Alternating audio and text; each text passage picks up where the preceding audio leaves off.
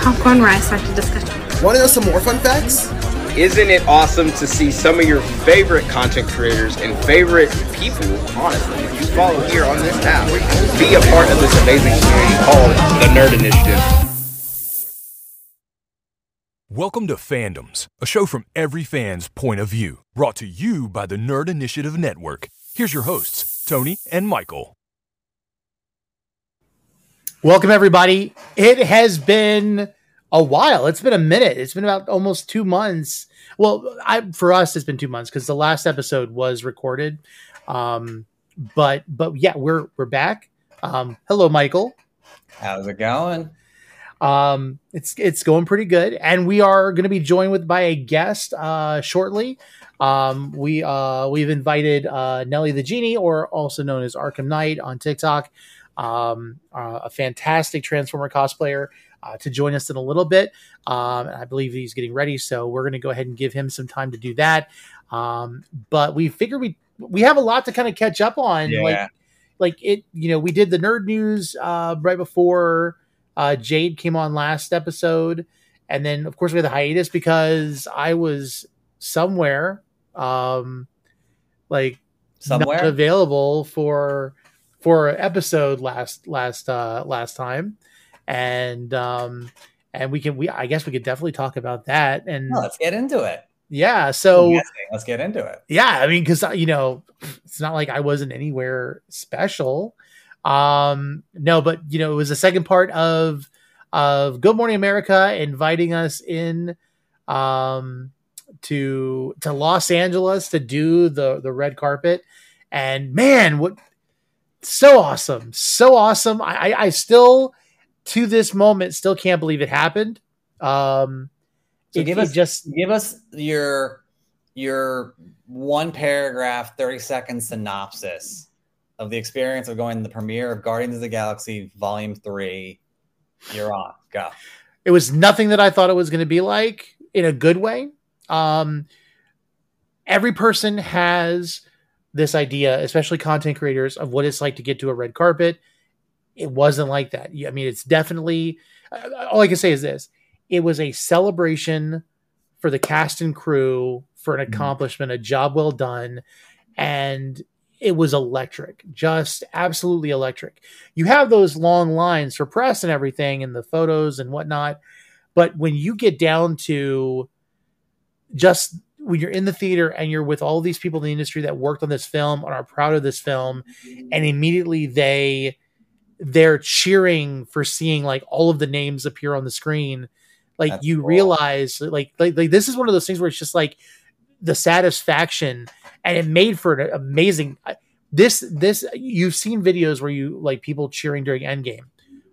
There was it was better at the at the uh the premiere for guardians than any of those footage the footage i saw for endgame What was what was the so all right, so let's start from the beginning. What was the carpet like? Because again, my my experience is in, in the press. So it's not fun. Right. press, it's cool, it's electric, and like I think the biggest one that I can compare to is like Man of Steel was literally like a football football field long of press. Like there was hundreds of people in line. And it's you know, it's work. It's not as fun. But I saw your photos and oh yeah i've got them here like you said, like I mean, it looks like a party, like a, almost like a, a an intense Marvel amazing party where your Yeah. son is dressed up as Rocket and Fancy Rocket. Sorry, I want to get it correctly. yes fancy rocket Um, you look amazing, but it also just like, oh man, it looks like Wonderland. Like it's it's literally like being a kid in a candy store. Like these, this looks like the the best night of, of anyone's life. So so here okay, so breaking down perceptions, the first thing of that you think of like with the red carpet is you you get out of your car and like immediately that's where it starts. That wasn't the case. Like we were a little bit confused. We made our driver like drive around the Dolby Theater because you couldn't tell there was a premiere going on Mm. from from where where you were coming in from the floor. The only thing you could see was like some barriers. So once we called the the producer that was there for GMA, they um they they get you in and you're like you're it's because you know the Dolby Theater is like in a mall, um and so you got to kind of go down to the bottom and it's a little weird. Like right between the escalators is where they had the will call, and we had to wait until like three. Uh, it was like five something for them to let us in. and of course, you know, you get people like like Straw Hat was there with Quajandro and a bunch of people, Mhm. Tropical Joe and stuff, and they had you know Paul, their PR guy, and they're in the midst of where we can't get to because we're behind the, the rope. And then once they opened it up, like it was amazing because they treated us like they treated us really nicely. Like all of our tickets were together. So Jade and, and her um her partner, which I'm glad we coordinated to meet up at the same time for this red carpet because they wouldn't let us get our our badges until they were there. Um, and so if we Oh, would, it would have been, it would have been weird because they were all under all together. And so we get our badges. They give you the spiel. Don't show your badge on any photo, like for this evening, because I guess people try to, you know, make fake badges and get in real quick. Yeah. Um. So they gave us a spiel of what we could and couldn't do. They gave us wristbands. They got us into the after party, and then we went up the escalators um, to like the top area where the Dolby Ballroom is, and that's where this is all going on.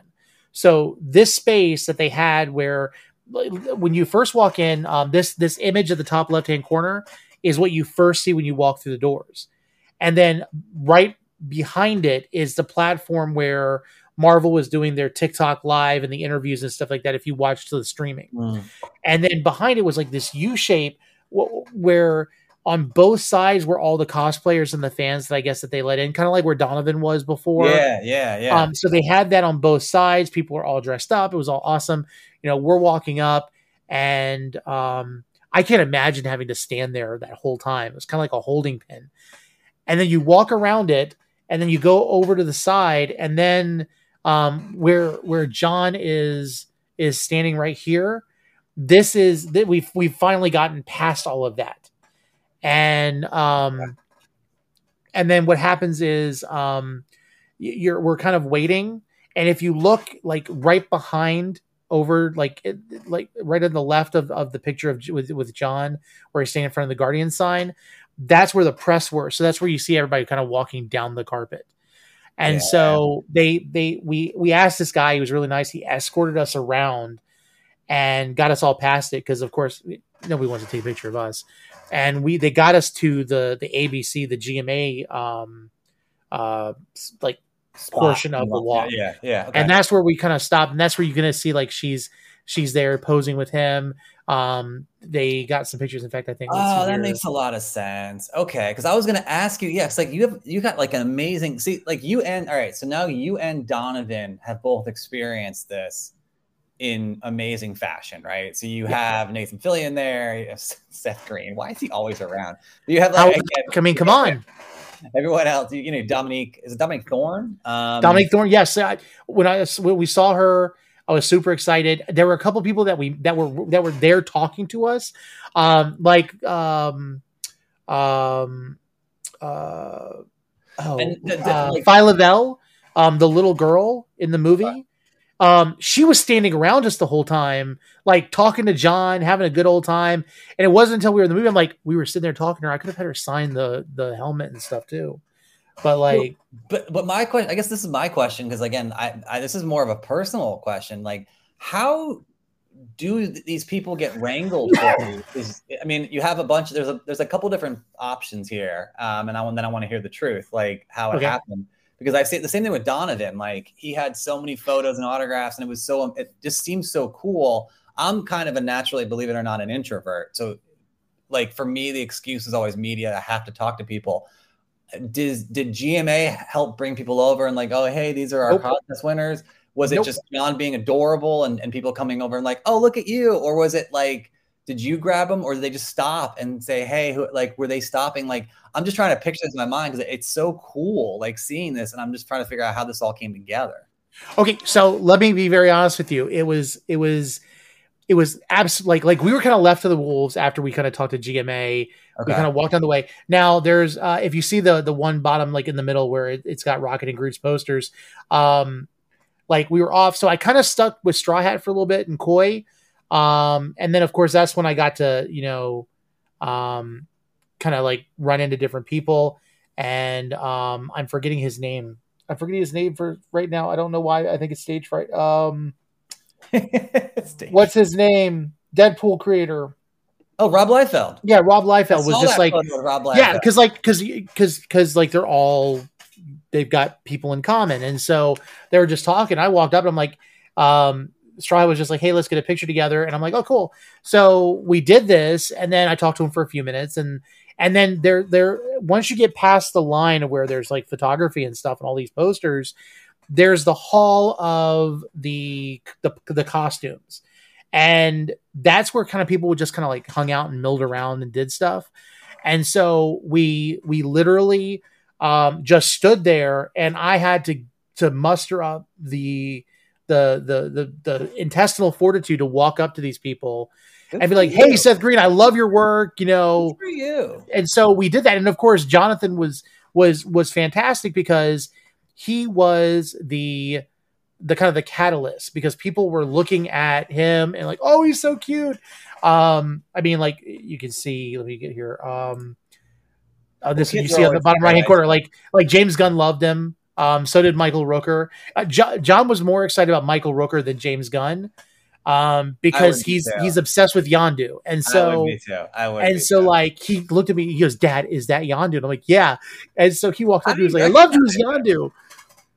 Um, the only the only problem we we we kind of ran into, and this is when I kind of decided I just want to enjoy the evening and just stop, was after the movie was over, they had you know the food and everything at the after party, and there was the table that were obviously for the cast and crew, and so I walked up to Karen Gillan and was super nervous because people were like walking up and talking to her. We got a picture with her, and she signed the Star Lord helmet.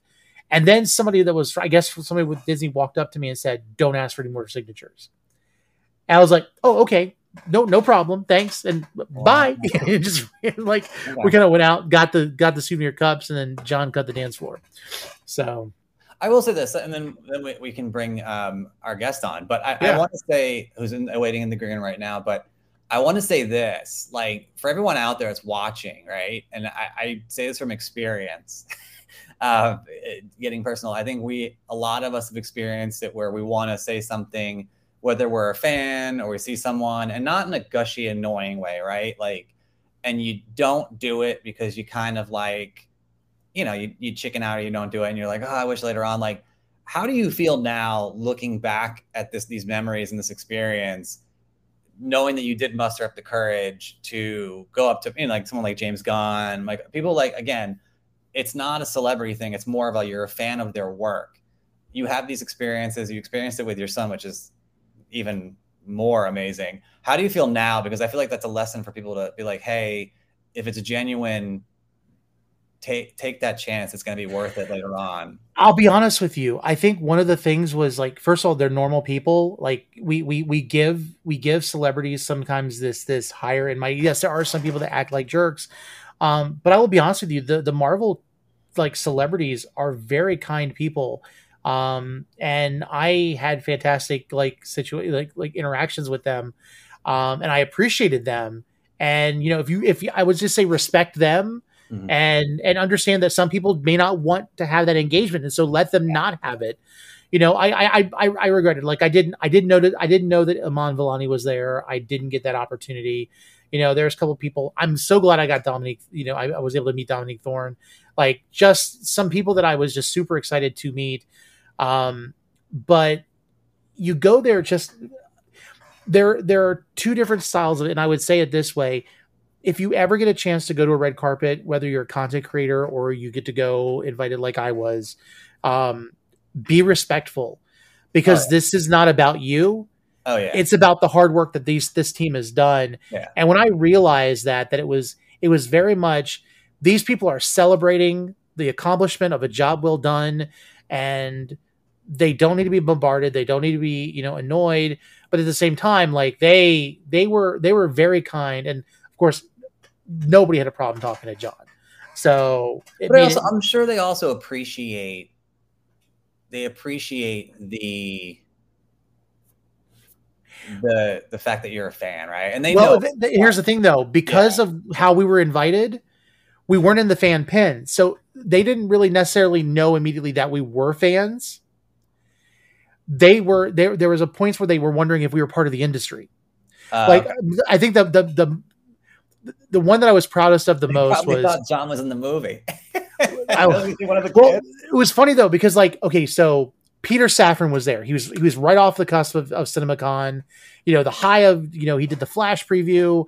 Um, he's there supporting his partner, you know, James Gunn, and like he was just gushing about him.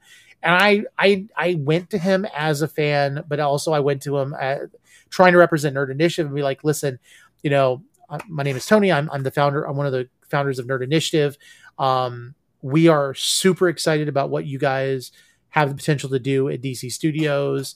You know, I gave him my card and I just, you know, we were talking and he's like, he goes, um, you know, are you, were you, he's like, you look familiar. Were you at CinemaCon? I'm like, I was there go, no, but, you know, so I gave him my card and we were talking and just knowing how excited he was. And he's, he's, he's very much uh, a fan of James Gunn. And you can kind of tell where the, the, the, I hate to say it this way, the hierarchy of power is but it's more of I think like James Gunn is going to be the creative head, Yeah. and yeah. and Peter's going to do what he does best. And I just got I just got really good vibes from that. So I would just say, walk in there, go there with the confidence that you have the right to be there as a fan, but also be respectful to understand that this is not about you. If that makes sense. Yeah, yeah, yeah. I So- agree. Um, So we've got we've got a guest, and we've made him wait. I hate I hate doing that. So um, we're gonna go ahead and um, bring our guest in because he's gonna talk about um, what's interesting to him. And let's go ahead and get him on.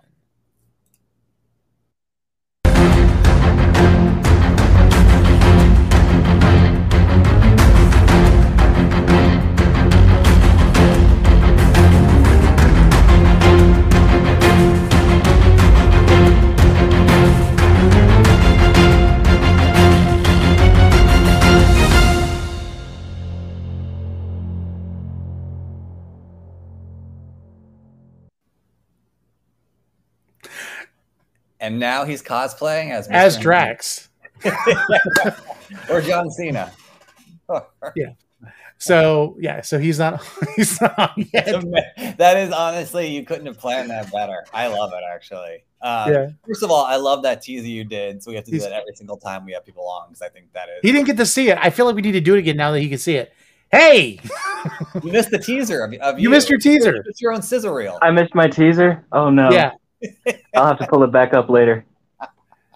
Yeah, but um, yeah. So so Nelly the genie, aka uh, Arkham Knight on TikTok. Welcome. Um, it's not the first time you've been on the Nerd Initiative channel. We uh we we interviewed you at C2E2. I, I believe JJ did. And um, dude, let me just say, like, first of all, thank you for doing this. Um, oh, of course. Absolutely. Thank you for having me. It's truly an honor. Yeah, but like amazing cosplay, amazing cosplay that you could do, and it's always there's always something unique to it. And let me ask you, what what kind of got you started wanting to do that? Um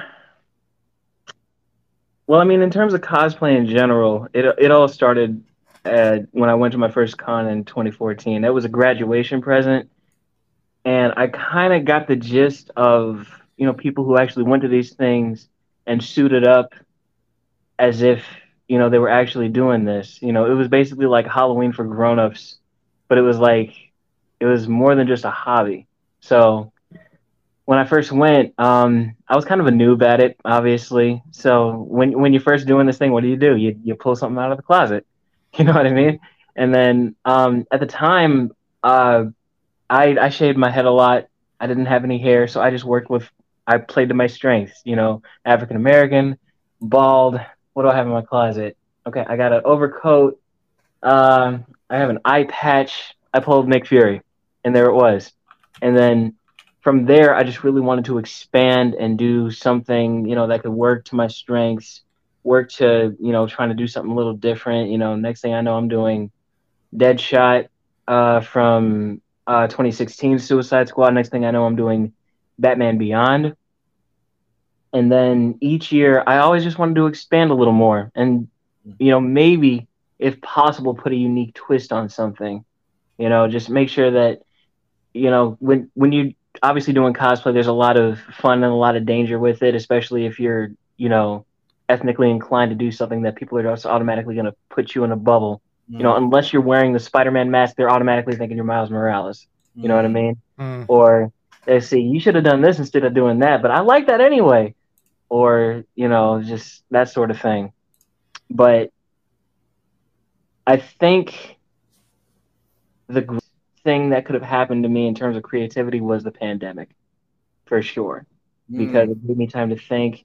It gave me time to explore my options, and then of course it gave me time to get on TikTok to see what's going on and see where I can, you know, do some different things. Because the first thing that popped up on my screen were a whole bunch of cosplays. I did not think that that many people in the world cosplayed, but then I also have to remember it's becoming a little more mainstream. You know what I mean? Yeah. So I'm like, okay, unique is going to be the name of the game. You know, what can I do that nobody else has done? or at least that I haven't seen somebody else do. So the first thing that I wanted to do is sort of expand my palette. Let me see what I can do with, you know, different cosplays that, you know, it would be the same guys, the same motif, but it would be unique to me. So one I've always wanted to do was Thor. So when I did Mm. Thor, I'm like, okay, what do I want to do? I see everybody's doing Infinity War or Endgame. That's really popular right now. So let's break away from that. But how do we go further beyond that? Well, not a lot of people liked the Dark World, but that was a really, really good outfit that he had with the gold as opposed to the silver. And then I was like, okay, how do I go further than that? I can't just slap on a like a blonde wig and then just get go to Party City and grab a hammer and then just work it. I'm gonna get eaten alive on this app. And I'm thinking, okay, if I were to do Thor and have that sort of thing, it would have to be dreads. It would have to be like a strawberry blonde, and instead of like the twists that, that like the little twist uh, Asgardian thing that he has in his hair, I'm like, let me do gold because it matches the gold that he has in the outfit. Mhm. So I went for it.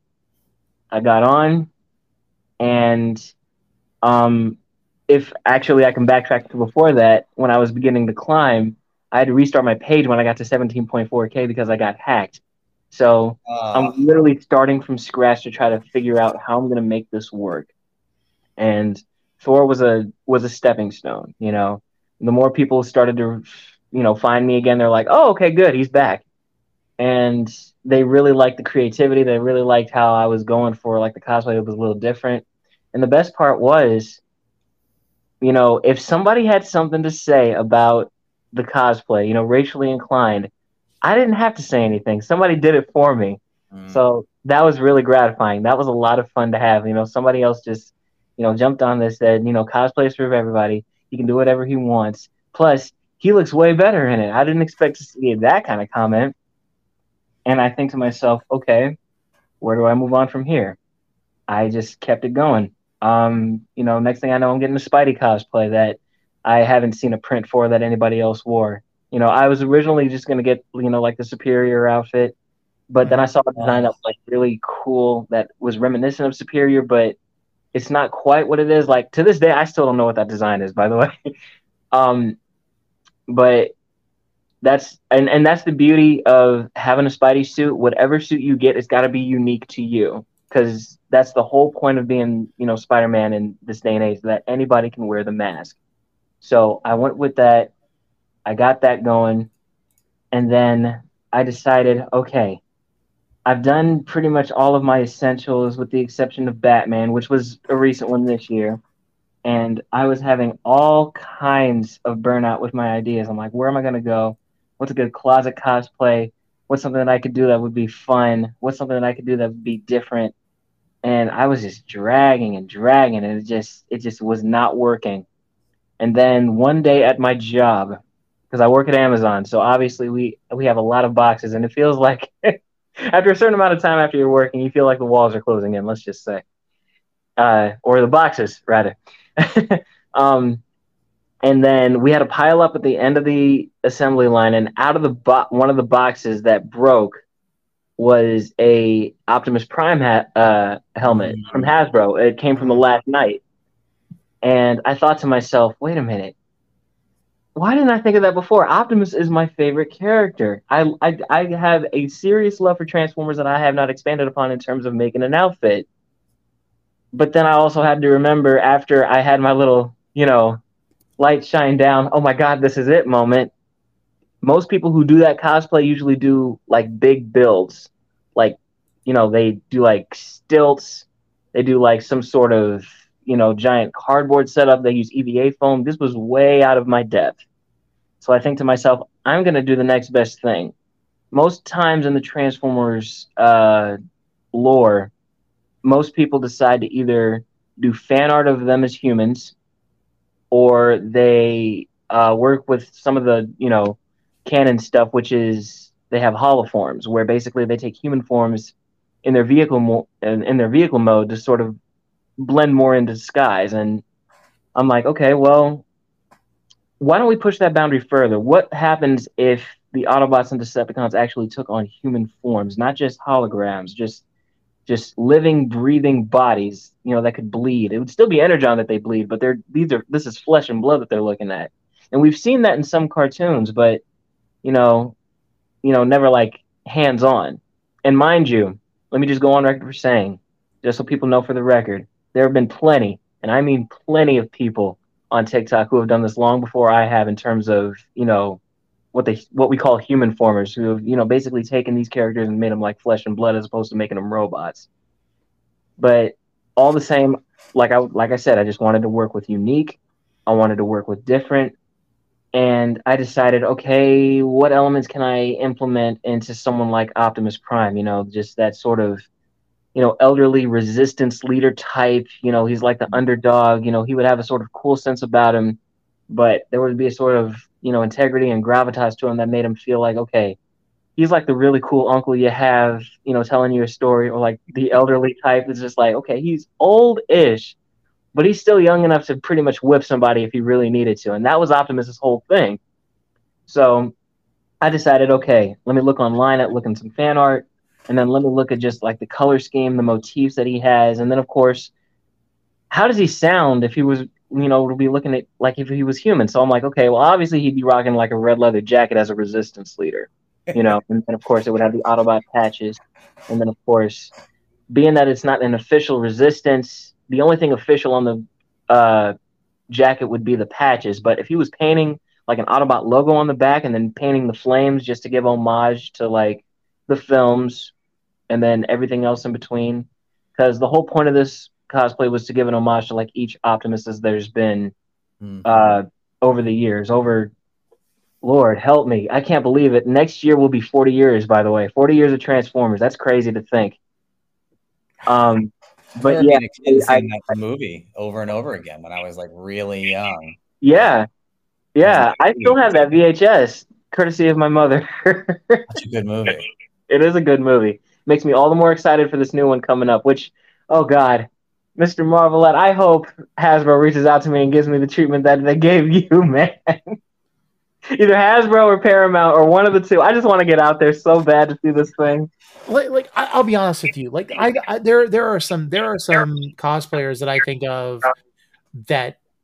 Okay, like like Hellspawn got to do uh, the the the DC Shazam because of course Hawkman was in there. He dressed up like Hawkman. He was there in New York. I when I think of Transformers, I think of you.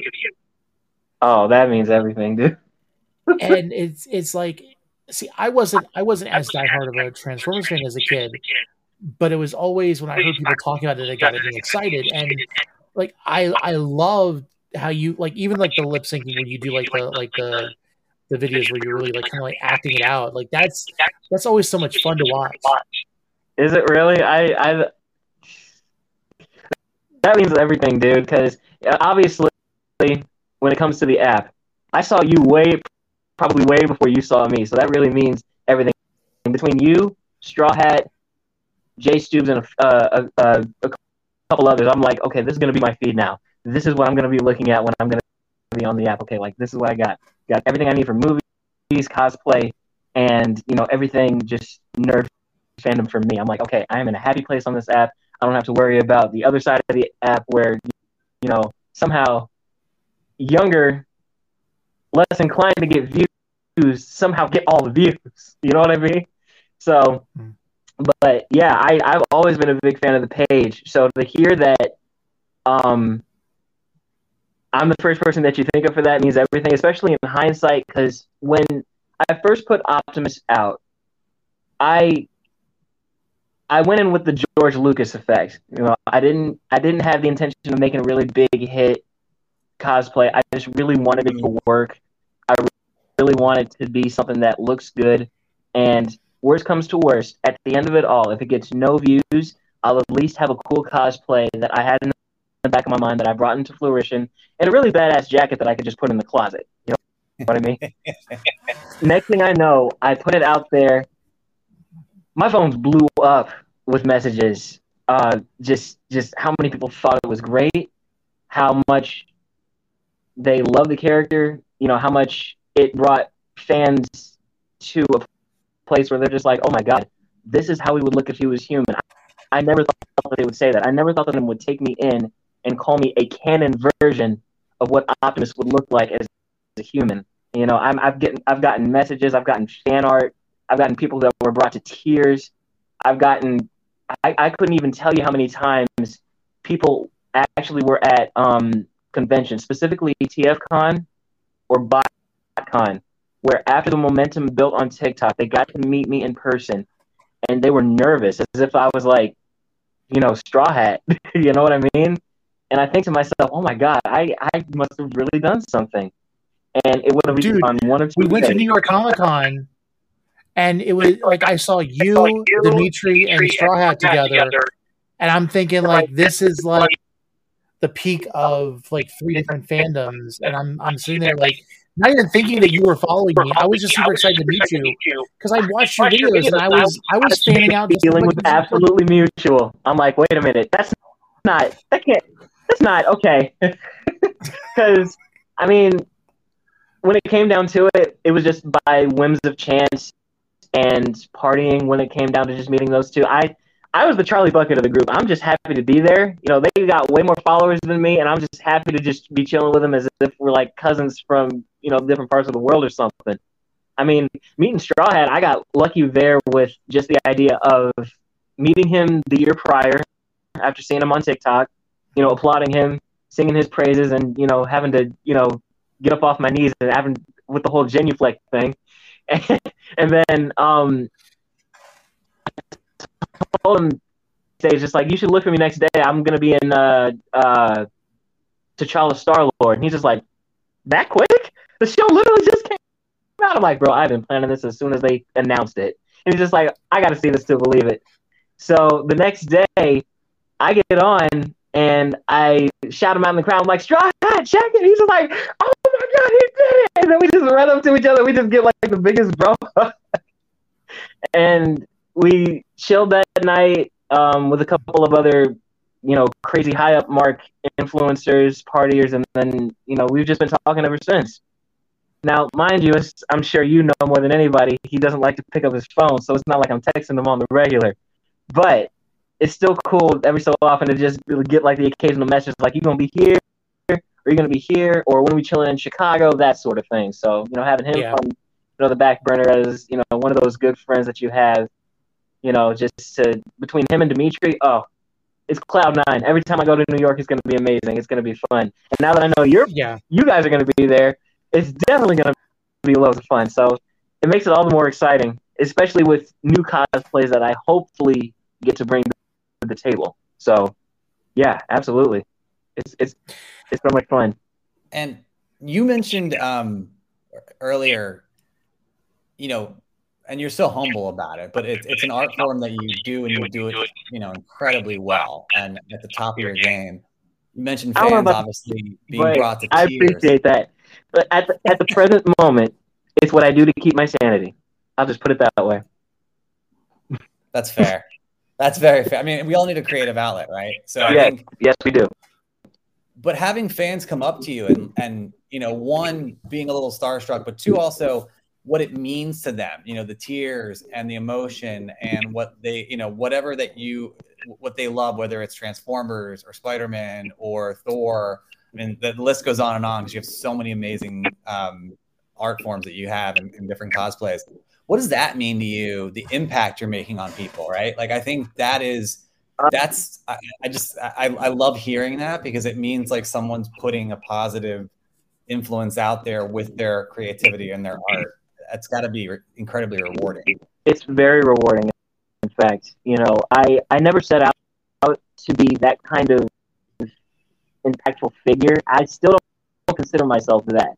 I am glad that Optimus and Megatron got the response that they did, and I'm forever grateful for having that on my platform. No matter how much um, TikTok kind of wants to funnel me with that algorithm where only those get the views.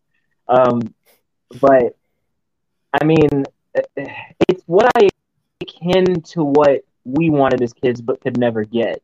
You know, actually, flesh and blood meeting these characters when we bring them to life. That that in my opinion, that's like the peak payoff, reason, and true joy of bringing the cosplays. Like we we never outgrow that sort of childlike feeling of okay, Lord knows I wish I could meet Mickey Mouse, or I really want to meet uh, Bugs Bunny, or those characters that we would see on TV, the characters we would read about. Like, wouldn't it be great if we could actually meet them in person? Because the, the closest we can get to get them in flesh and blood is seeing them in movies, and half the time there's a lot of cheating done with it. You know, movie magic, you know, CGI, you know, everything, you know, things like that. So to be able to crouch down in a Spidey pose and bring that sort of character to life to a kid, you know, to see them suspend their disbelief, it's something we never really had as kids. You know, something like that. That's that's great for you know any cosplayer. You know, just to see that joy brought in the kid's face when they you know see their character in front of them for the first time. Specifically yeah. with Optimus, though, especially for a lot of '80s kids, you know, Optimus was pretty much everything. He was a mentor, he was a father figure, he was a best friend. He was pretty much everything you could ask for in a character that's lasted as long as he's lasted. And actually in the Transformers fandom, comfort character. You know, to, you know, have a comfort character actually come be something flesh and blood because as much as you love seeing the robot, you could never imagine him as a human that could just hug you, tell you that everything is going to be great, that you're doing great with life, that it's going to be okay. That pick an answer. So, so it means everything to me that not only did the fans accept it, but that it's a positive thing that I'm having, you know, to just go to these cons, you know, have the kids touch the helmet if they look scared, but you know, the sort of illusion that brings just from like the subtle details, like the LEDs in the suit, you know, they make it look otherworldly. The the the anime contacts that give like the white eye effect to make him look like, you know, he's from another planet. You know, there's certain little subtle things that you add to it that make a really big difference, and, and those things end up traveling really far. You know, mm. it, I'm thoroughly surprised that, like, I've gotten kids who love Spider Man, but when they meet him in person, they start crying because they don't really know how to act. Most probably, mostly because there's no face there. But the one I'm nobody's gotten scared of yet is Megatron. Nobody has, and, and you know, between the prosthetic teeth, you know, the beaming eyes, and you know, just the scary warlord motif that he has. Yeah. You know, nobody's gotten scared of him. They they have questions. They ask many a time, uh, you know, how I brought it together. What were my influences? How did how did you ever think to do Megatron this way? But not once has anybody cried out of fear. They've always cried out of joy. You know, it's gratifying to see that they really like the character, you know, interpretation because you bring different elements to it that nobody can really argue with. They're just like, oh, okay, that works, that works. Like, I naturally, the most gratifying moments for me with these particular characters is when I got the seal of approval from Peter Cullen, the voice of Optimus Prime, oh. and the Megatron. I've met them both twice in the same year, separately and then together, and they both loved uh, the cosplays. They had questions. Um, been asked, you know, how did I set up, come up with the idea for like certain pieces? You know, what elements were brought in from like movies, games, uh, things like that. There's actually a funny story about Frank Welker, as a matter of fact, um, where, where basically I was at BotCon in uh, Nashville, and Frank Welker was the guest of honor.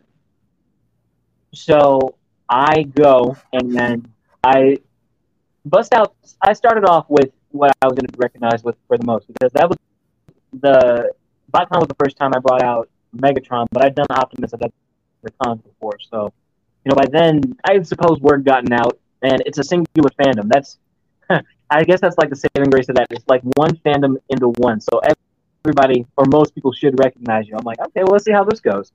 So I'm in line with some uh, fans turned comrades that were asking questions, and we're, we're we're going back and forth. I'm like, okay, so what do you think about this series, or uh, which Star Screamers do you think is the best, or do you think that the next con they're going to bring uh, this person, this person, and this person, things like that.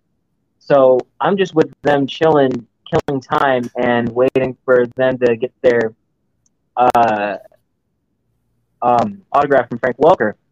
So, so we're just sitting, and ironically enough, there was literally a bathroom in the line. I'm like, okay, I'm just gonna step in here and then step out, and I'm gonna be right back where I was in the first place. So nothing's changed.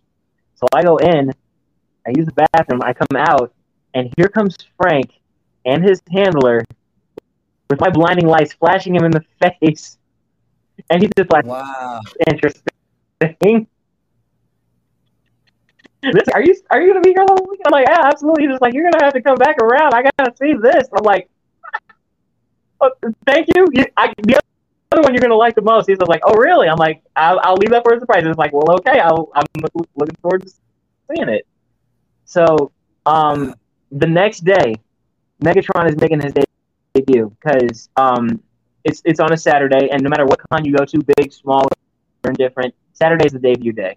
So you bring your best wallop. I consider Megatron not only a debut, but like a really decent sized wallop. So I wanted to do that. So I go to that same bathroom because there's a lot that's implied, you know, between the hair, the makeup, the teeth, and you know, you got to fix a lot of stuff because Megatron requires just a tad bit more than Optimus. So here I'm looking in the mirror trying to fix everything, make sure that the contacts are adjusted because it's going to be a long day with these contacts in. And then I look at the corner of the mirror, and then here comes Frank handler again. the very next day, I'm like, no, no way. This, this is I. Hi. And he says, hello. Uh, so this is the second one you were talking about, right? And I'm like, yep, this is Wow. Tron. And he loved it. And he says, you know what? Just give me a second. I'm going to handle my business. Are you you're are you're good to stay for a second? For are you? I'm like, "Uh, absolutely, absolutely. I'm good to stay. and his handler looks at me and he says, "You're a really proficient stalker, or you're the luckiest fan I've ever met on the planet." like, I'm I'm inclined to pick the second one. I, I hope. and um, so after he you know comes out, we he asks questions about you know the hair, the you know the teeth, you know the prosthetics, like how I really wanted to you know make sure that we could incorporate the whole bucket head look, but without putting on a bucket for Megatron because I felt that that was like okay. If I'm gonna do this, how am I gonna do this and make him look human without, you know, taking apart a Darth Vader helmet? You know what I mean? So, I I gave him like all of the instructions on how I uh, basically put it together. I told him all the influences between you know the movies, G1, the video games, and then of course, um, uh, the, the Transformers Prime cartoon because that was my favorite version of Megatron uh, up until the films or you know the original G1 cartoon. And I'm thinking to myself, you know what? That should be the blueprint. That's that's the most intimidating I've ever seen Megatron look. You know, without making him look like you know he's a twisted up Pepsi can. So um, I uh, went with that, and he thought it was like the best thing, right down to the uh, uh, fusion cannon. And I had no choice but to show him some of my TikToks that I did as Megatron, um, and he thought it was phenomenal. He loved it, and then of course I purchased a picture that day, so I had to meet him for the picture. And then he had a Q and A that day to uh, um, when he was talking about everything that was going on. And I went up, and I was the la- last question for the Q and he says, "Oh, look who it is! It's good to see you again." I'm like, "Yeah, it's good to see me again. It's good to see you too." And he says, "There's actually a funny story about this guy. Do you want to tell him or should I?" I'm like, "You know what? You tell it." He says, "Okay." So every time I went to the bathroom, Yeah, that, that sounds awkward. Oh, it was great. He and funny enough, at the convention that he came, that I met him at the second time that year, I'm surprised to find out that he actually remembered me. Apparently, I'm that one fan he's not forgetting at all. So I felt very validated by that. And it's so unique. It's it's so different and like It never happened Again. in years. yeah. Eh, you, but you, you gotta remember, like, like they'll remember you, like, it, obviously, but also, like, the way you, the way you like interact and the way you hold yourself, it, it, it is different. And I think that's one of the cool things I always loved about cosplayers because you, you guys, you guys were, I, I tried it once, and I'll, I don't know if I'll ever do it again. Um, Don't say that but because I said the same thing that you said when I. let me let me tell you something. We were talking. We were talking. 2010 was the last time I tried to do cosplay. Okay. Um, my first, my first, I did. Where I did is that Dooms- photo? You said it was was it Drax that you were you did? No, Doomsday. Doomsday, Hold, okay. hold on a second. Actually, I can probably. Um, yeah. So, and unfortunately, it's on the internet forever. So, um, Well, no, I have to see this now. When I find it, I'm like, I know. I, I'm dying to see it too. because no, no, I just downloaded it. So give me a second here. I'm trying to do dark side. Yeah, keep talking. I'll find it. I'll find it. It'll just take me a second. Yeah, no, No, I, absolutely. I mean, I was gonna say. I mean, I'm not surprised that he remembered you or that you stood out to him because, again, I think it's one thing to emulate what you know all creatives and artists are putting out there, right? Emulate it. It's another thing to move it forward, right? Move it one step forward and add your own spin. And I think from their perspective, it's kind of amazing to see their craft be, you know, be be tweaked in that way um, and advanced in that way. And I, I can I can only imagine that that that when these whether it's voice actors or actors or even the creatives behind the you know the, the outfits or the animation or whatever i'm sure they're they're tickled to kind of see this kind of thing it's it's got to be like a high in their their lives to see you know I- people take I cynically you're going with a grain of salt knowing that a lot of these guys you know are very high up in the mark when it comes to hollywood especially the voice actors who've had like a long line compared to like the big hollywood actors because they've been doing it long, long for some like the like the really big ones have been up there. So you think to yourself okay i'm probably not the first or last impressive cosplay that they've seen so it'll just be another like like nice little mark that they keep but then next thing you know you you get a situation like what happened with Frank, and then of course meeting Peter Cullen, and then he brings you to the brink of tears, saying that this should be like a profession for you. if it was that simple, but for him to say it, it meant everything. To having people like Susan Blu, who voiced Arcee in the original cartoon, she had questions about it. She loved it. She wanted her own personal picture. Um, David Kaye, um, who did uh, uh, Megatron in Beast Wars as well as Optimus Prime in the animated series. You know, he has questions about it. He wants to sit there. Next thing you know, um, uh, he's thinking, he's asking you, are you doing any others? And he wants to put in his two cents about what to do. And I'm like, really? You had some ideas? And he was like, absolutely. And you know what? I asked him too because um, outside of like the regular, you know, Transformers set, I was thinking about doing Beast Wars, and I figured the first one I would ever do would be Megatron from Beast Wars, and I was thinking, okay, so how do I do this?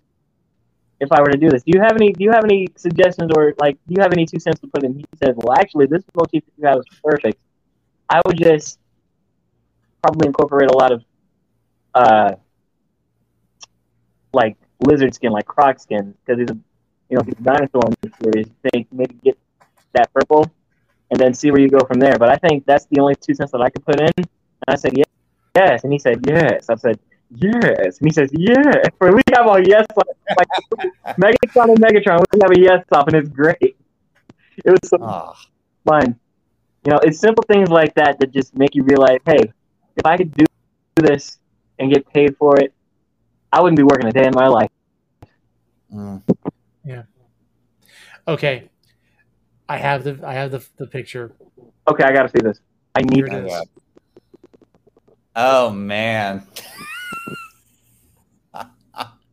God, no. First time, For two, and and never never again. That's pretty good.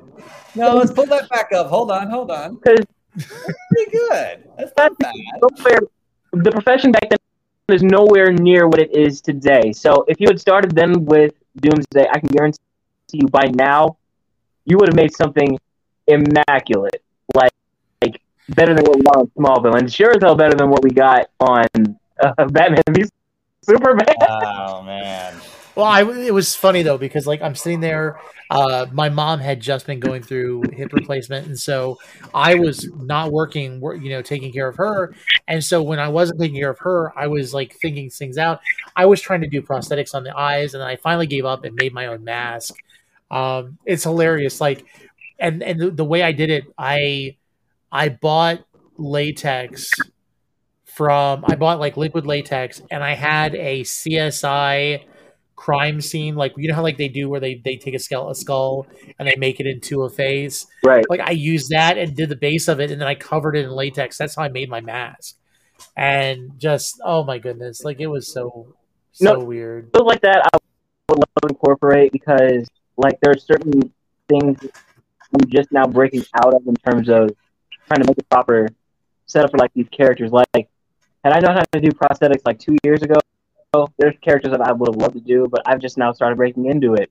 Like I think like the furthest I've gone in terms of something like that um, was Hades from, Hercules, and okay what I did there was okay, how do I make this look good, real enough, but not way too cartoony to the point where it's not me under there.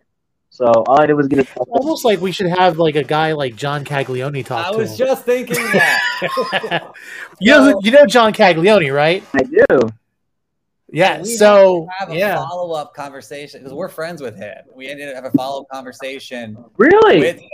Yeah, so he is currently doing. Well, I think he's on a movie movie set now, but he's also currently, and this will be a good plug for him. Uh, he's doing a master class where he's really going over all the things that he's learned in his career. You know, 20, 30 years, and okay. iconic work he's done. And so we've we've done a lot of stuff with him. Uh, we took him to New York Comic Con last year. It was his first con ever.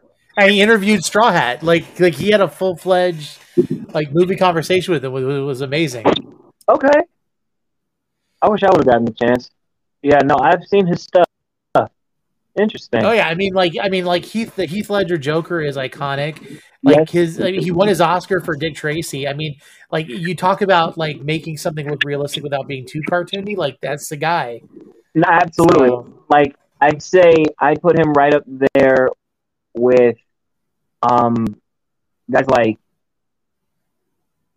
I guess my favorite two, aside from him, would probably be like guys like Stan Winston or Rick Baker. You know, like that's like a mm-hmm. pantheon of guys who are perfect with prosthetics and like Imagineering in terms of like doing that, like making it look realistic. I'm nowhere near that level, but for something as simple as like a Disney drawing, I it worked for what I had going on. So, you know, I was really happy with how that did. But if I could get like a proper tutorial from somebody how to do it by Halloween this year and do my version of the Joker, like, like elongated chin, you know, pointed nose, I really want to try to evoke like a Mark Hamill Joker from like, you know Batman the Animated Oh, or um, the new Batman Adventures. You know, I feel like just to break the mold and scare some people, I want to sort of do that, you know, Animaniac Joker that we got from the new Batman Adventures. You know, the redesign where there's like no red lips, it's just beady white, uh, beady black eyes with like the white people. I want to try to pull off that look. That's a collaboration we can make happen, and we're and mark my words, we're going to make that happen. For I think it, a great thing to do, time to do it would be this year for New York Comic Con, to kind of have him consult, help out, and because again, I think it would be an amazing collab, and I think he'd be happy to do it. And I also think, uh, yeah, I mean, we got to make that happen. That I'm excited. I'm, I'm so excited. Make that happen. Oh yeah, I was be so grateful. That'd be so cool.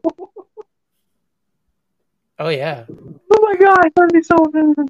But yeah, see, and and that on its own feeds right back into what I wanted to, you know, was talking about earlier. Just something unique has to make you know, you know, just has to fit me. So basically, these things just like okay, okay, I know who did that. That was Arkham Knight. So you know, you put forward with that. Like even with new Transformers that I'm making now, like this I'm trying to make now. Like my next big projects that I'm trying to do is, if you guys saw, uh, Dark of the Moon, I'm trying to do Sentinel Prime, the one that Leonard Mm. And it's meant to have like the same motif as Optimus, just a little older. You know, instead of like a short leather jacket, it's going to be like a long coat leather jacket. You know, Mhm. and the plan is to use Thanos' with long sword from Infinity War. So it's pretty much the same sword. So Yeah. it incorporates that. You know, things like that. Little, like I was saying, little subtle pieces here and there make a big difference and sort of bring that character out. So, yeah, if I could, if I could expand that palette with facial prosthetics with a big hitter, that would be so cool. You gotta go. I mean, I think you were talking about it, and I. So I have a page from the original, from Batman One. So hold on, time for one second. oh, go ahead and grab it. You were talking about. You were talking about um, the Joker with the prosthetics. You should go original Joker, because that really is almost like the Animaniacs as well. The original Joker is like, Oh, this is Batman one, and there's the original Joker right there. That would be epic with pointy nose and yes, th- this is from Batman one. So this is literally Joker's first appearance, yes. and I, I think this is so ahead of its time for 1940 or whatever it came out. Um, honestly, it was. It was definitely a twist that we would never see coming in that time, especially with you know only certain things. Like I took the time to actually watch, much to my you know informative experience, chagrin, and slight regret. Um, I took the time to actually watch The Man Who Laughs, who the Joker was based off of, Mm. and you know what they really how it actually fits fits into that motif, and then of course that really big grin that he had, and I'm like, okay, that's really interesting. You know, if I were to actually do like a Joker like that, I would have to probably do that. So I'm probably gonna have to do like the Jim Carrey method and just get like some really big teeth, you know. Um, but yeah, I I I've always loved uh, the late 30s, early 40s version of uh, the Joker from when uh, I guess I think that was the one that Jerry Robinson was drawing. Am I right? yeah, I think it was it was Jerry Robinson and Bob Kane, um, and obviously Bill Finger didn't get The recognition, right? the credit. Yeah, the credit. Um, Years I was giving Bob Kane praise, and then I found out that Bill's uh, setup was really what really happened behind it, and it really makes me think about just how much we really don't know about the comic industry. How much we think we know, but we just really don't know, especially because we weren't born in that time period. But so yeah, true. So true. Yeah. in fact, Yeah. Um, it's funny enough. I was actually revisiting a documentary the other day that reminded me of that. Um, so let me let me Batman and Bill. no uh, a little That's a further, great one too. way further than that. We're talking like 2003 on the History Channel. Um, it's Wow. comic book superheroes unmasked, if you remember. It was narrated by um, Keith David, and uh, it was also made as a plug to promote the nostalgic but god awful uh, League of Extraordinary Gentlemen movie. But Oh. yes, The movie that The got movie Sean that Connery to ended Sean retire. Connery's career. The movie that ended Sean Connery's career. yeah, continue. and um, basically from uh, I think that was the first and only time I tuned into some. Okay, that's a lie. First and only time, but I'm actually tuned into something all the way on the History Channel because for up until that point, whenever I clicked on the History Channel, it was something really scary at that age for me to watch because it was way too real or it was just really really boring. So to see something on comic book superheroes at the time, it was just like, okay, I'm tuning into this. I was watching it all the way. And I was really intrigued to find out, you know, the timing, the switch up, what War did, what the comic code did, what the 80s definitely did, and what simple things like 9/11 did to you know just what happened to superheroes, what kind of changes that they made, and all of that. And even there, I found out that most of the shine was going over to Bill. I, I mean, uh, over to Bob Kane, uh, more than uh, uh, Bill Finger. I was really surprised to find that out. Obviously, most of the spotlight went to Stan Lee, but that was for different reasons, you know. So, um, Yeah. but yeah, I, I revisited that the other day and realized, wow, that the bookmark, the bookend of that uh, special was 2003, talking about how much things had changed, revolutionized, and how much they were moving into like the main- mainstream, just getting started with like Wow. becoming movies. And then I think about now and how much and how much more, more mainstream Marvel became, DC became. You know, screw ups or not, it's still you know pretty heavy hitting. And I can guarantee you, they would have never thought that they would be seeing these kind of movies today. You know, it's really weird to think about. Well, the studios never took the, the comic book industry seriously. And Right. anytime they did it, it was like I mean that's why Howard the Duck, uh, George Lucas wanted Howard the Duck to be an animated uh, animated movie, and they go no, make it live action, and that movie is the reason why we have Pixar with Disney now because you know he put so much collateral on the line. He couldn't pay for Skywalker Ranch. He ended Right. up having to sell Pixar to Steve Jobs, and then of course it then went to Disney. So it's like you you you realize like comic books haven't done done well until they were taken seriously. And of course, even even like until recently with Ike Perlmutter, you know, being gone, Marvel. The whole purpose for Ike Perlmutter with Marvel was make sure it can make a toy. Like, Right. That's all he cared about because Toy Biz was what saved Marvel. Right. And uh, yeah, it's it's crazy. But Right. yeah, we're, we're getting to an I bought all the toys, so to look at it now and be like, is that really what this was all about? Just making toys? But I mean, if it had Kenner, Toy Biz, or Hasbro, I, I was buying it. I had plenty of Batmobiles. I had plenty of Transformers in my closet. So that was the irony. But and it, I was always the weird kid when it came to like renting DVDs and watching. I would always want to watch special features on how they made the movie, and it wasn't until I realized how ridiculous it was until I rented Batman and Robin and realized they weren't even trying to make excuses. It was really them just apologizing for everything. Heard them talk about the studio wanting to push forward the project that they thought was rushed too quick. And Joel Schumacher said that he, for the first time, had heard from I think it was from Warner Brothers saying that it was had to be toyetic. It had to be something you could make a toy out of. And I'm like, wow, that's really how it happened. And it's and moving forward in hindsight, now that I've you know took a you know a little more in depth look at film, especially you know like big you know stake movies like you know like a franchise like Transformers or Batman or anything like that. Well, well although Transformers is an exception to the rule because it started out as a toy first, but the characters like Spider-Man, Batman, or anything, you know, the film was a byproduct of the toys as opposed to you know the toys being a byproduct of you know the film. And it's never supposed to work that way because at that point, then you're always, always gonna have the stain of these actors being typecast to a role. Like I can't imagine how bad it was for George Clooney or Schwarzenegger or even Chris O'Donnell after that movie. Like it was just bad. You know, I I remember taking a picture with Stephen Amell. I was really excited because I loved watching Arrow. And then I had that picture brought home. I had it laminated. And a friend of mine I looked at it and it's just like, You ever notice how Stephen Amell looks like what Chris O'Donnell wish he would have stayed as? And I'm like, I look at the I look at '90s Chris O'Donnell, and I'm like, damn, that's true. They do look alike. Oh, jeez. I'll bet you if Batman and Robin hadn't flopped, this is how Chris would have stayed. Mm. Yeah.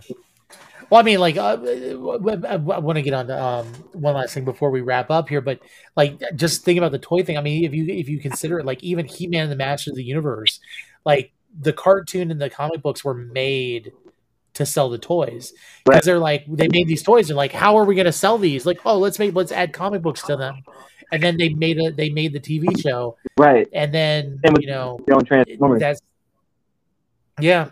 But you know we're getting toward the you know get, get we're, we're a little bit past the hour but you can't have you on without asking you your Okay. opinion about rise of the beast and what your hopes are.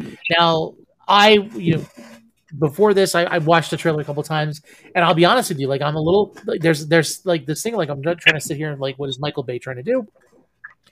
And you've got them going back to 1994 like what what do you think like what are your hopes uh, for this movie Well, um, a couple things actually. First and foremost, if Unicron is here, I want Megatron to be somewhere sprinkled in, whether it's Beast Wars Megatron or our Megatron, because you know you really can't have a story including Unicron without having him there. Because um, I mentioned in one of my videos that he was like the, you know, he was like the Galactus uh, of the Transformers universe. Meanwhile, whoever he had a holdover, whether it be Megatron or his, you know, redo, which was Galvatron, he was his Silver Surfer.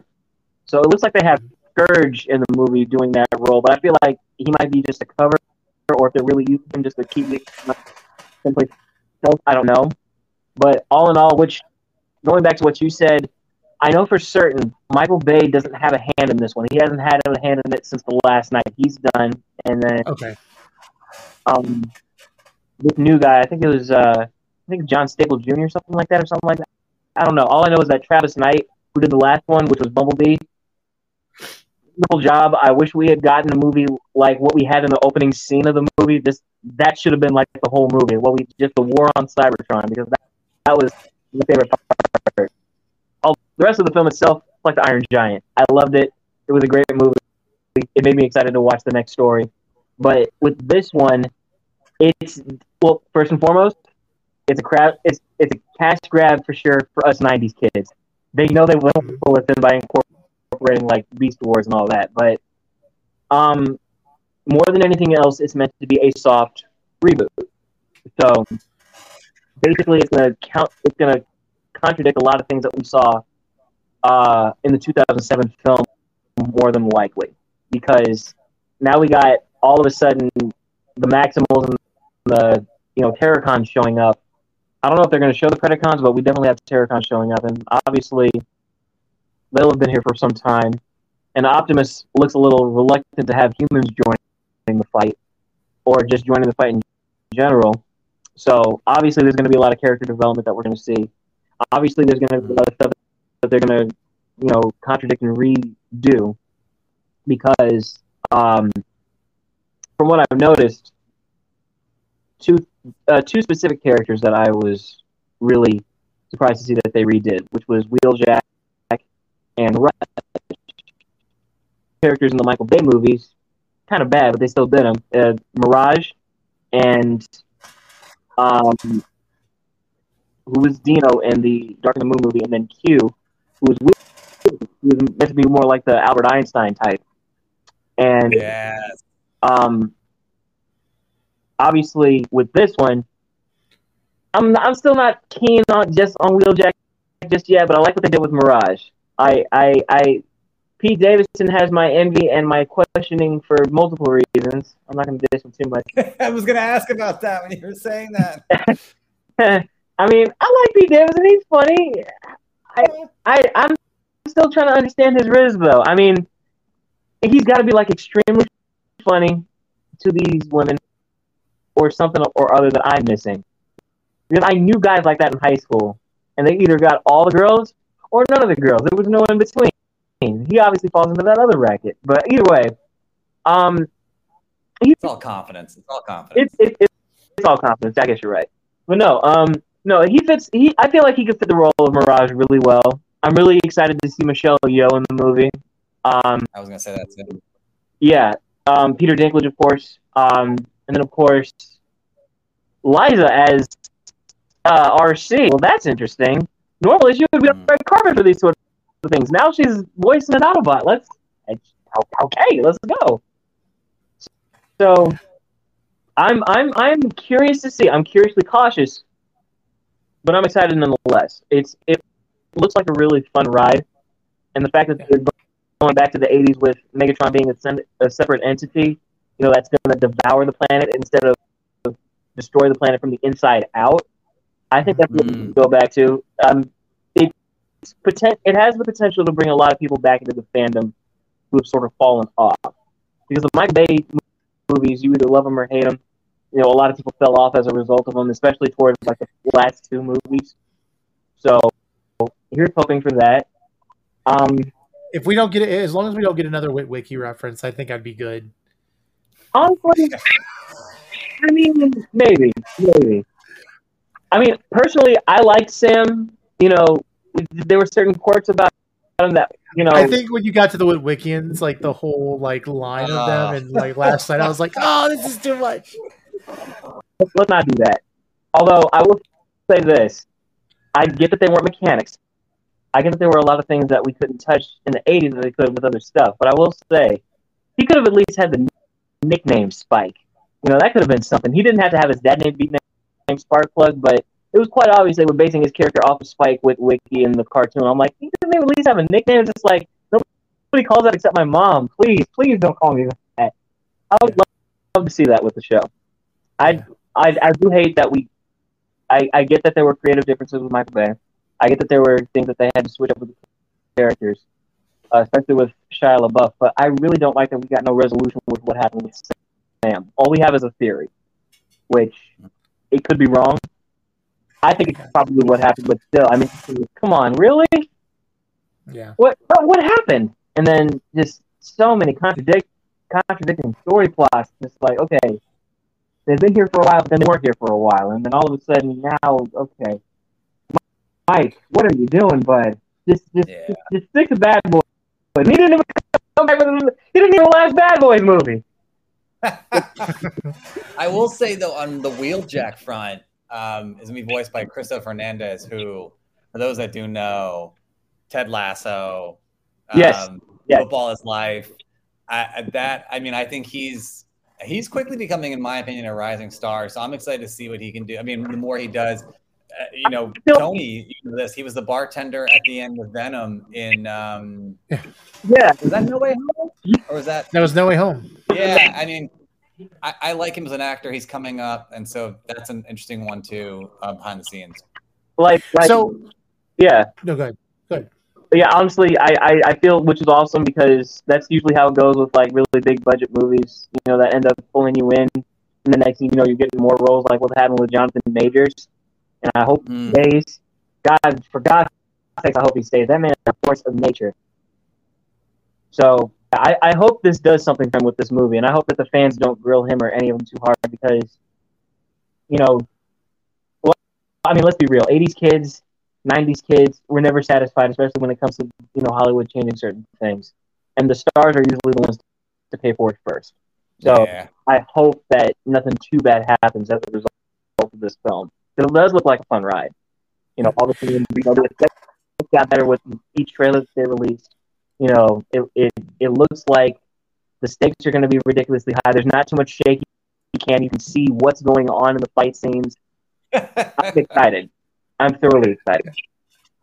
Now, for for those of you watching who maybe don't have a basis of Transformers or Beast Wars and why like people are even excited, Cell Phone Keys has actually started something new today um, that we're going to show just now. So we're going to give us a quick break while um, while it plays. Um, but we're going to talk about Beast Wars with Fandoms University. Guys, I want to welcome you to the first episode of Fandoms University. And our topic today will be Transformers. So if you could take your seat, class can begin. Transformers Beast Wars is a computer animated television show that ran from 1996 to 1999. Believe it or not, for its time, the animation was pretty revolutionary, but the writing, the story arcs, and the voice acting captured the hearts of new fans and satisfied fans of the original series. Beast Wars takes place 300 years after the Great War between the Autobots and the Decepticons. After signing the peace accords known as the Pax Cybertronia, the Great Upgrade Program is introduced. Cybertron had been depleted of almost all energon sources, and their old bodies just weren't efficient any longer. What this really meant was a reduction in size. Some kept their old forms to help guide the new races, the Maximals and the Predacons, and some even went as far as to erase their memories, completely reset themselves to forget everything about the Great War. the new Maximal elders decided to keep knowledge of the Great War to a minimum, and even decided to hide away the location of Earth in fear that it could start another war. But history does have a way of repeating itself. The Predacons, formerly known as Decepticons, were treated very poorly, just like second class citizens. And a new Megatron, named in honor of the original, became frustrated with Maximal rule. This Megatron plans to steal the Golden Disc. Yes, that Golden Disc, which gives tons of information on Earth, including its location, and he hopes to get there to collect enough Energon to build a great Predacon army to come back and reclaim Cybertron. As Megatron's renegade Predacons leave for Earth, they are pursued by a group of Maximals. In the ensuing battle between the two factions in transwarp space, the two ships are spit out back in time to a primitive Earth. But after the Ark of the Autobots and the nemesis of the Decepticons have already crash landed there. And so begins the Beast Wars. It has begun! With both of their ships out of commission and no way to get home, they are stuck in a battle of survival on this new planet. Energon is so abundant here that it is poisonous to them, and they have to take on new organic forms or shells to protect themselves. Most of the show revolves around the two factions trying to grow their numbers by chasing down crash stasis pods with protoforms in them that can be programmed to Maximals or Predacons. Not to mention the Maximals trying to stop Megatron and the Predacons from wiping out the earliest ancestors of humans. But eventually, they both stumble upon the Autobots' Ark and the Decepticons' Nemesis, both containing all of the original G1 Transformers in stasis. This Beast Wars version of Megatron believes that if he destroys Optimus Prime now, he can secure a victory for the Decepticons in the Great War. Realizing this, Optimus Primal takes Prime's spark and protects it as his own. And that's about all the time we have for class today. Uh, for homework, I want you to check out Transformers Rise of the Beasts June 9th in theaters. Remember, I'm Professor Cellphone Wallet Keys, and I hope this class was informational and fun. Fandoms, I love you. You're beautiful as always. Have a great night. That was great. His animations kill me. And that, that's super. I was taking it right back to Toonami, just like that. That was Oh man, that there's there's so much lore. That's the, there's so much lore to like. We, we're gonna do one movie, and it's gonna touch on all this, and people don't realize like the lore that's behind it. So, Yes. And frankly, a lot of people don't really give it the credit that it needs, but there are certain pieces in the Beast Wars lore that, you know, are incorporated that we wouldn't have in like particular Transformers lore today. Like the idea of protoforms, a spark, or you know, particular like pieces of Energon being on Earth, like the blue setup that they have. All of that started from Beast Wars, and they put it in particular things like you know Transformers animated, the films, and particularly my personal favorite, uh, Transformers Prime, which Transformers Prime is what Beast Wars was for the '90s. You know, in terms of cutting edge animation, uh, lore building, Mm. storytelling, and all of that. It's pretty much when you have the time to iron out your characters, build them up, and not have to squeeze them into a two-hour movie window and not splash them with Michael Bay nonsense, you get Transformers Prime. So, yeah, I, Yeah. I, I, would- I would honestly, if nobody else has actually gotten the chance to watch it, take the time to watch it, and then if you definitely have the time, go back and watch Beast Wars. Honestly, if you look at the early uh, '90s animation, uh, it's it's a really good story. You find yourself entertained. You find yourself enthralled. You're gonna find yourself sometimes even rooting for uh, Beast Wars Megatron to a certain degree. And and more importantly, you're gonna find yourself thinking to yourself, okay, now I've seen them reissue these toys at Walmart. Should I invest in going to get them, or should I just enjoy the series for what it is? Because quite frankly, I can't tell you how many times going for just you know just like a carton of milk or you know just grabbing some like cleaning supplies. I find the urge to just walk past the toy aisle and I look and I see like fresh out of the box like it was back in the 90s. They've reissued not only G1 toys but Beast Wars toys. So I think to myself, Mhm. just walk away, Just walk away. You don't need it. You don't need it.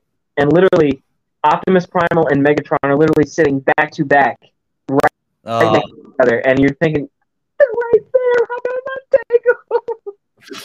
Oh no, it's it like, like I get it. Like I was a huge Master of the Universe fan, and when they when they just did like Revelations, not only did they do like more modern versions of the toys, but they also did like the retro, but were nicer than ones the ones I had.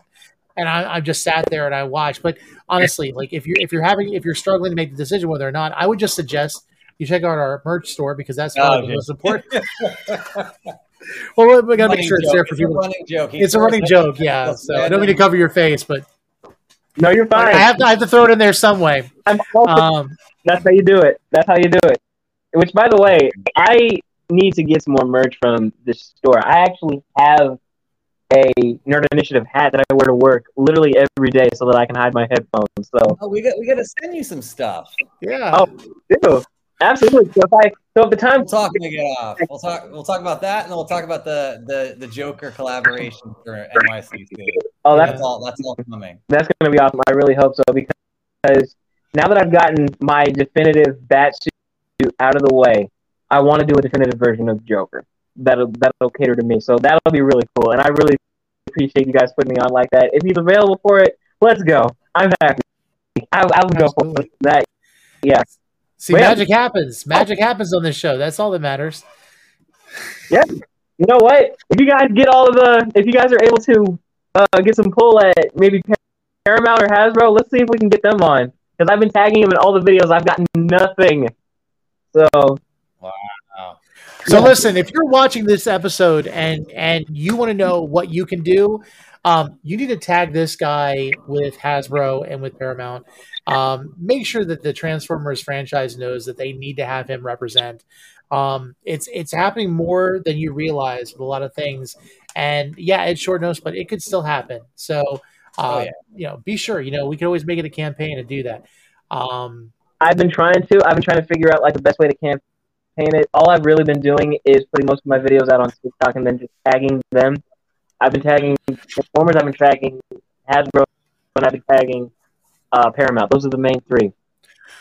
you know and i one one last thing i want to say uh, we have one more segment but we can we can get close to the end for that one um there's been a thing going around tiktok where there is like supposedly leaked footage of beast wars uh, or i'm sorry rise of the beast but i believe if you look at it it's actually it might be fan made Okay. um specifically you have optimus prime saying very inappropriate things to like the gorilla no, I and that's like it. no, it's fake. so, so viewer beware if you're out there and you're watching on TikTok and you see, I believe that a lot of that footage is is actually like fan fiction or Yeah, take that with a grain it's, of salt. it's made up. So just you know, be take that careful. with a grain of salt. Yeah, and you can usually tell by the design of the characters because it'll look like what Michael Bay did in 2007 versus like the G1 look that he has now.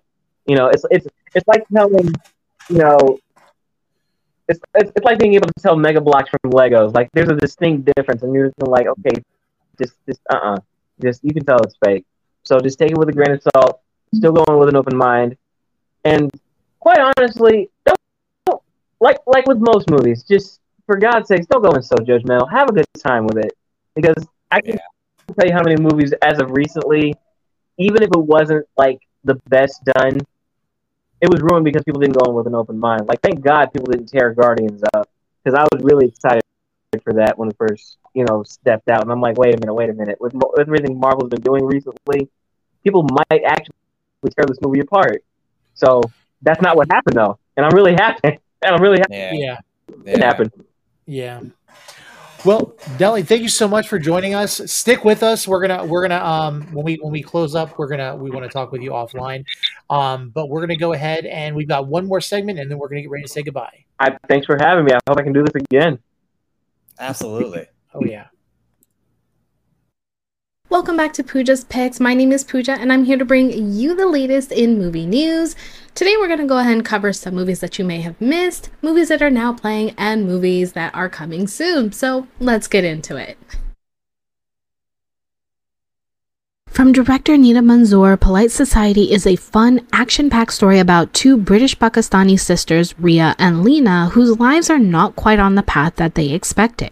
When Lena drops out of art school and chooses to marry a rich socialite as a way to solve her problems, Ria not only wonders what this means for her goals to become a stunt woman, but also suspects that something isn't right with the family that is soon to be her in laws.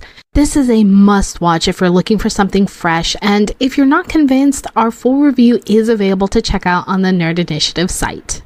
Guardians of the Galaxy Volume 3 finally hit theaters last weekend, and if you haven't seen it yet, you've got to check it out. The film is expected to be James Gunn's definitive conclusion to the misfit found family we've grown to love since 2014, with Rocket taking the center stage and new characters being introduced like the High Evolutionary and Adam Warlock. And yes, we've got reviews galore only on the Nerd Initiative site, so go check them out now. We are in a time where movies can be about almost anything, and Blackberry is proof. The film follows the development and creation of the world's first smartphone, the iconic Blackberry. The film is directed by Matthew Johnson and stars Glenn Howerton and Jay Baruchel in the lead roles. If you love dramatic portrayals of modern technology or are just fascinated by the phenomenon of the Blackberry, this might just be for you. Fast X, the 10th installment of the Fast and Furious series, is coming to theaters on May 19th and introduces Jason Momoa as the latest antagonist to the family. Momoa plays Dante Reyes, a man who is hell bent on getting revenge against Dominic Toretto after Reyes lost his family's fortune back in Brazil. With the franchise having gone on for over 10 years and is now slowly approaching its end, the question is whether this film is setting up for a big finale in the future. Will this officially be the beginning of a definitive one last ride? Time will tell, but there's no denying that fans will be showing up for this one. Well, that's all that I have for today, but be sure to tune in for the next episode for more of Pooja's Picks. Thanks for tuning in. Let's get back to Tony and Michael. Now, you want to hear something really like crazy? So good. Um, just just recent news, the two part finale is now a three part finale for Fast X. They've extended it to a third movie. like Stop. uh, Okay, well, and that, that, that's that was scooped. I, I watched it from official Megs. Um, so yeah, crazy, crazy, crazy time we're living in. I want to see. I mean, look, Pooja always comes up with like the most amazing um, movies that I've never even heard of. Um, I want to see Blackberry. I think that looks really fascinating, um, and that's the one that stuck out to me. That, that looks really cool. So, um, thank you. for Um, yeah, Polite Society was absolutely one of those one of those things that I wasn't even on the radar for it. I'm, I'm definitely gonna want to watch now. So yeah, she has a great balance of like stuff that you know, like Guardians and Fast X, and then things that you didn't know of. Um, in the past, she's covered like Tetris, and I think, um, and there's a lot. There's so many of them that I, I Yeah. yeah. she's she's really just got like such a great eye for these like such a good variety of, of films. yeah, and just like she said, if you're interested in looking at a review for Guardians of the Galaxy, there are a lot of them on the Nerd Initiative website. There's a few. Um, and it's and I, I'll be honest with you, it's one something that we've been wanting to do for a long time. We want you guys to have the ability to go on and see multiple opinions for things because again, fandoms are from everybody's point point of view. It's all about being able to see, uh, find somebody from your perspective and be able to enjoy that to make your fandom and your enjoyment more. But with that said, we have gone way past what we were planning on. Um, so we're going to go ahead and wrap this up. And um, just like we wish they would do for the Fast and Furious franchise. Um, but uh, be sure to check out next week. Um, we've got Comic Press Podcast going on next week. Um, if you haven't ha- had the time um, to check out um, the new uh, video game uh, show that's Mem- going on, card. yes, Memory Card um, with uh, with Cody Collects and um, uh, with uh, with Christian uh, Comic Stash. Yeah, um, I always forget, but uh, but yeah, that, that- it's a lot of fun and looking forward to seeing what they do with that. Um, but yeah, it's been a great evening. Thank you guys for joining us again. Thank you, Nelly, for for joining us as well. Um, and we're, we'll we'll bring you more people um, to express different aspects of their fandoms for you to enjoy. Have a great night.